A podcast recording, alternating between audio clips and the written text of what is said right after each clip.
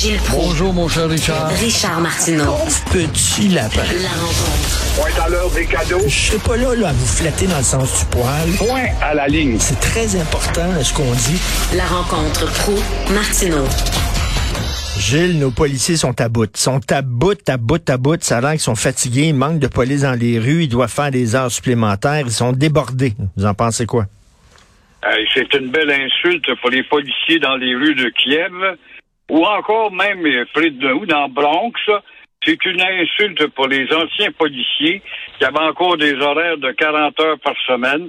Alors Yves Franqueur, qui est le président du syndicat des policiers, c'est une fraternité, et il dit justement que ces policiers sont inquiets parce que on manque tellement de monde que nos gars sont à bout de nerfs, nos filles.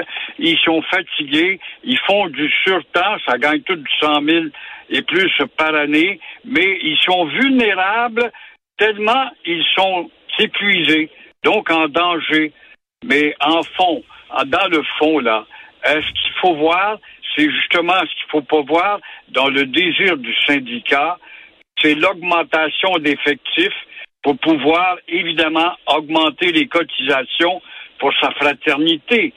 S'ils sont Mmh, si fatigués mmh, que ça, mon cher Richard, s'ils sont si fatigués que ça, M. Franqueur devrait donc défaire cet horaire de fou qu'il a obtenu où il a fait plier les patrons, les peureux de l'hôtel de ville, de la négociation patronale, avec des horaires de 4-3. Tu travailles quatre jours, tu es en congé trois jours. Tu travailles trois jours, tu es en congé euh, quatre jours en ligne. Alors, revenons donc à un horaire civilisé de 35 heures, peut-être 40 heures, mais il faut plus parler de ça. C'est dépassé, c'est pas la mode. Mais à tout le moins 35 heures par semaine, tu vas pouvoir mieux répartir tes policiers. Et en attendant, fatigués ou pas, nos policiers ont la, possibilité de ramasser aisément du temps double. Et aussi en passant, où en est l'usine à police? Oui, l'usine qui fabrique des polices de l'école de Nicolet. Mmh. On dit que c'est bondé là-dedans. Ça se répercute pas, je comprends pas, là. Et euh, là, il dit qu'il y a un policier qui a dû travailler deux jours d'affilée, 17 heures euh, chaque journée. Il dit qu'il a presque fait 24 heures sans dormir. Ça n'a pas de sens. Mais ça, on le sait, quand c'est les syndicats qui font ça, ce qu'ils veulent finalement, c'est mettre de la pression auprès de l'administration municipale pour qu'ils embauchent davantage de gens puis qu'ils qu puissent vendre euh, davantage de cartes de, de, de, de syndiqués. Exactement. Exactement. C'est du corporatisme et c'est habile de leur part, mais ils tiennent pas compte de la capacité des Montréalais qui sont déjà amplement et amplement surtaxés. Alors, ça voudrait dire de nouvelles taxes. Mais comment ça se fait que ça pète de partout, là? Vous voyez, le système de justice, il manque de greffiers, il manque de personnel de soutien, il manque de policiers, il manque de professeurs, il manque d'infirmiers. Ça prend six ans pour voir un psychologue, ça prend deux ans pour voir un dermatologue, ça prend... On dirait que le système est en train de péter tout bord, tout côté. Mais comment ça se fait qu'il pète aujourd'hui? Je veux bien croire qu'il y a eu la crise, la COVID, mais, mais où sont donc ces gens-là qui, il y a deux ans, répondaient en deux jours, trois jours pour une demande, répondaient en temps d'heure pour une demande? Où sont-ils passés? Se sont-ils miraculeusement évaporés dans le décor? Euh, ils étaient trop bien payés aujourd'hui, ils veulent plus connaître le bonheur d'antan. C'est pour ça qu'il y a de la pression pour monter les salaires partout, donc l'inflation.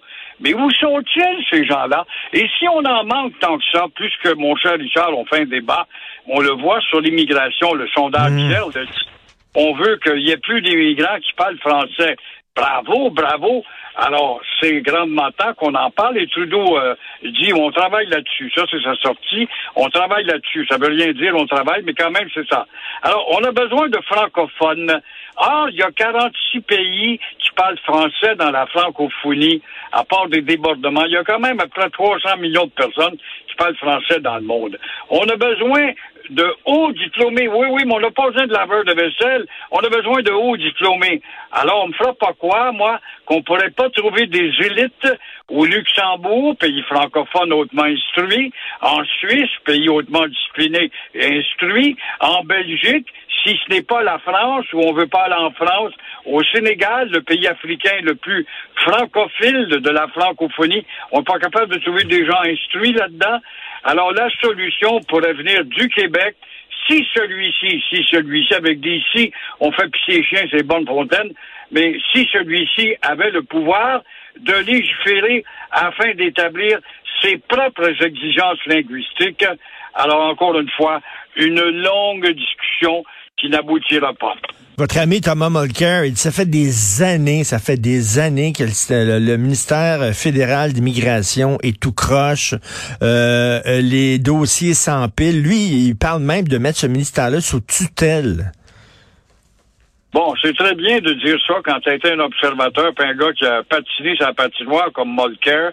On trouve des solutions. C'est drôle, quand ils étaient là, ils n'ont pas évoqué ces beaux plans-là. Ou bien ils voyaient pas le problème euh, venir, c'est ça? Ils étaient aveugles et ne voyaient pas justement les perspectives démoralisantes qui s'en venaient.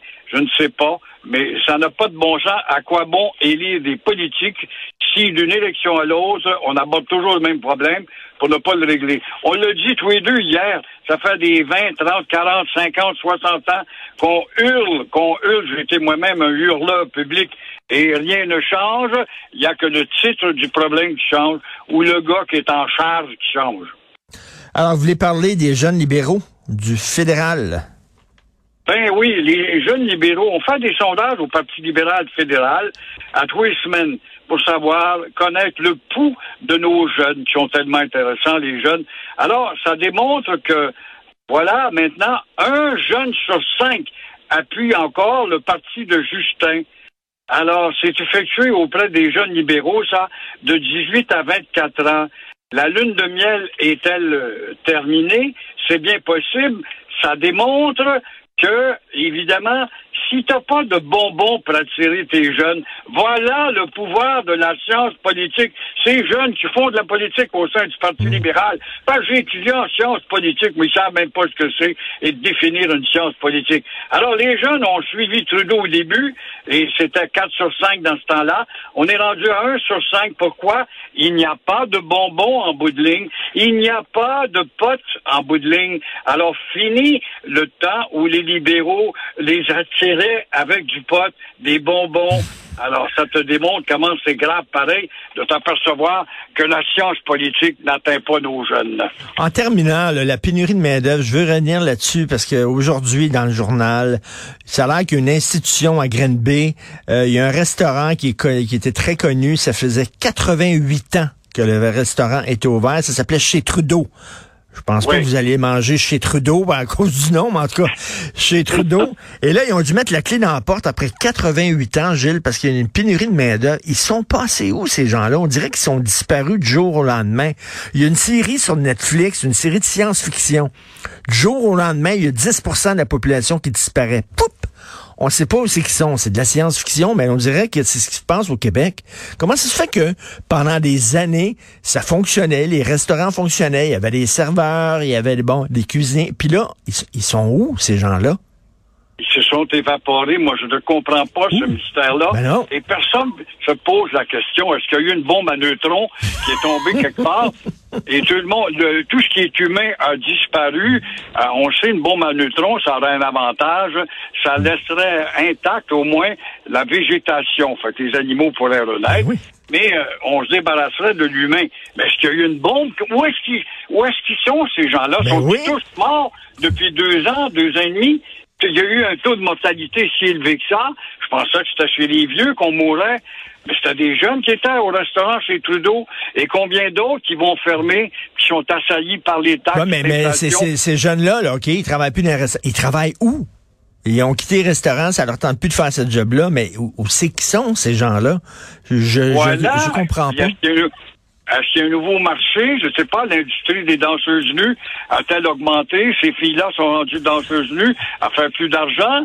Sont rendues où? Bâtard, je comprends pas ce mystère et j'ai pas trouvé aucune église, aucun scientifique, scientifique pour m'expliquer le pourquoi de cette disparition soudaine. C'est mondial, ça a l'air. Lui, ben lui, Ah. pendant 88 ans, il n'a jamais eu de problème à trouver des gens pour travailler dans son restaurant. Puis cette année, fou, comme si ces gens-là avaient été complètement euh, évaporés. C'est très bizarre. Pendant 88 ans, je te garantis qu'ils recevaient des gars et des filles. J'aimerais ça travailler chez vous. Laisse-moi ton nom, ton numéro de téléphone. Alors là, où sont-ils? Oui, la liste pour Trudeau, je vais appeler. Ben, vous savez, là, mais, euh, moi, moi, quand j'étais jeune, puis je cherchais un, emploi, j'allais voir les, les, les, les, les gens qui embauchaient, puis je disais, qu'est-ce que je peux faire pour vous? Mais là, c'est pas ça. C'est qu'est-ce que toi, tu peux faire pour moi? C'est ça? C'est- Ils demandent maintenant à l'employeur, qu'est-ce que toi, tu peux faire pour moi? Parce que si les autres vont choisir leur employeur, tu me, tu me donnes combien de semaines de vacances? Est-ce que, est-ce que je dois oui. travailler le soir? Est-ce que je travaille le week-end? Oui. Tu sais, maintenant, c'est le chercheur d'emploi qui a le gros bout du bâton. Exactement, puis il te- il te envoie en pleine face, on est à l'heure de la Société des loisirs. Moi, j'ai un yacht, j'ai un camper, puis fin de semaine, je fais être libre. Alors, ils imposent déjà la Société des loisirs. Est-ce que c'est la conséquence de la Société des loisirs qui se généralise de plus en plus, qui fait que les nouvelles générations veulent pas travailler? Mais ceux qui étaient chez Trudeau il y a deux ans, ils sont pas de la Société des loisirs. Il y avait quoi, 30, 35 ans, 40 ans? Bon, ils ont 43, 45, 52 ans. Où sont-ils aujourd'hui? Sont-ils tous au cimetière? Ça, je comprends pas. Je sais pas. Vous savez que le Congrès cette semaine, euh, le Congrès américain euh, euh, fait des audiences publiques sur les ovnis. D'après moi, ils ont été, ils ont été aspirés par des ovnis, ils ont été kidnappés par des martiens. C'est ça, je pense, qui est arrivé.